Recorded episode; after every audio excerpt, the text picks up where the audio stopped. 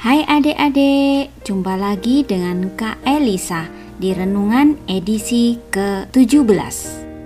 Hari ini kita akan merenungkan firman Tuhan dari Matius 5 ayat 24. Pergilah berdamai dahulu dengan saudaramu, lalu kembali untuk mempersembahkan persembahanmu itu.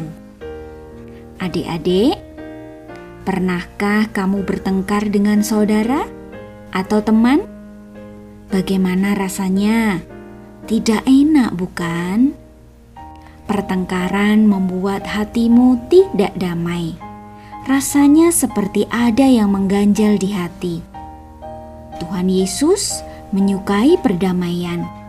Dia tahu pertengkaran itu membuat hatimu tidak enak. Pertengkaran mengganggu ibadahmu kepadanya.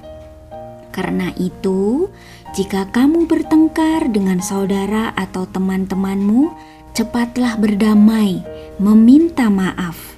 Selesaikan masalah baik-baik, hargai dan sayangi saudara dan juga teman-temanmu. Jika hati damai, maka kamu pun bisa berdoa dengan lebih tulus. Persahabatanmu dengan Tuhan Yesus pun juga lebih manis dan lebih kuat. Dengan kasih-Nya, kamu akan mampu berdamai dengan saudara dan juga teman-teman. Nah, sekarang yuk kita berdoa. Yesus, terima kasih karena Engkau mengajariku untuk berdamai dengan teman dan saudaraku.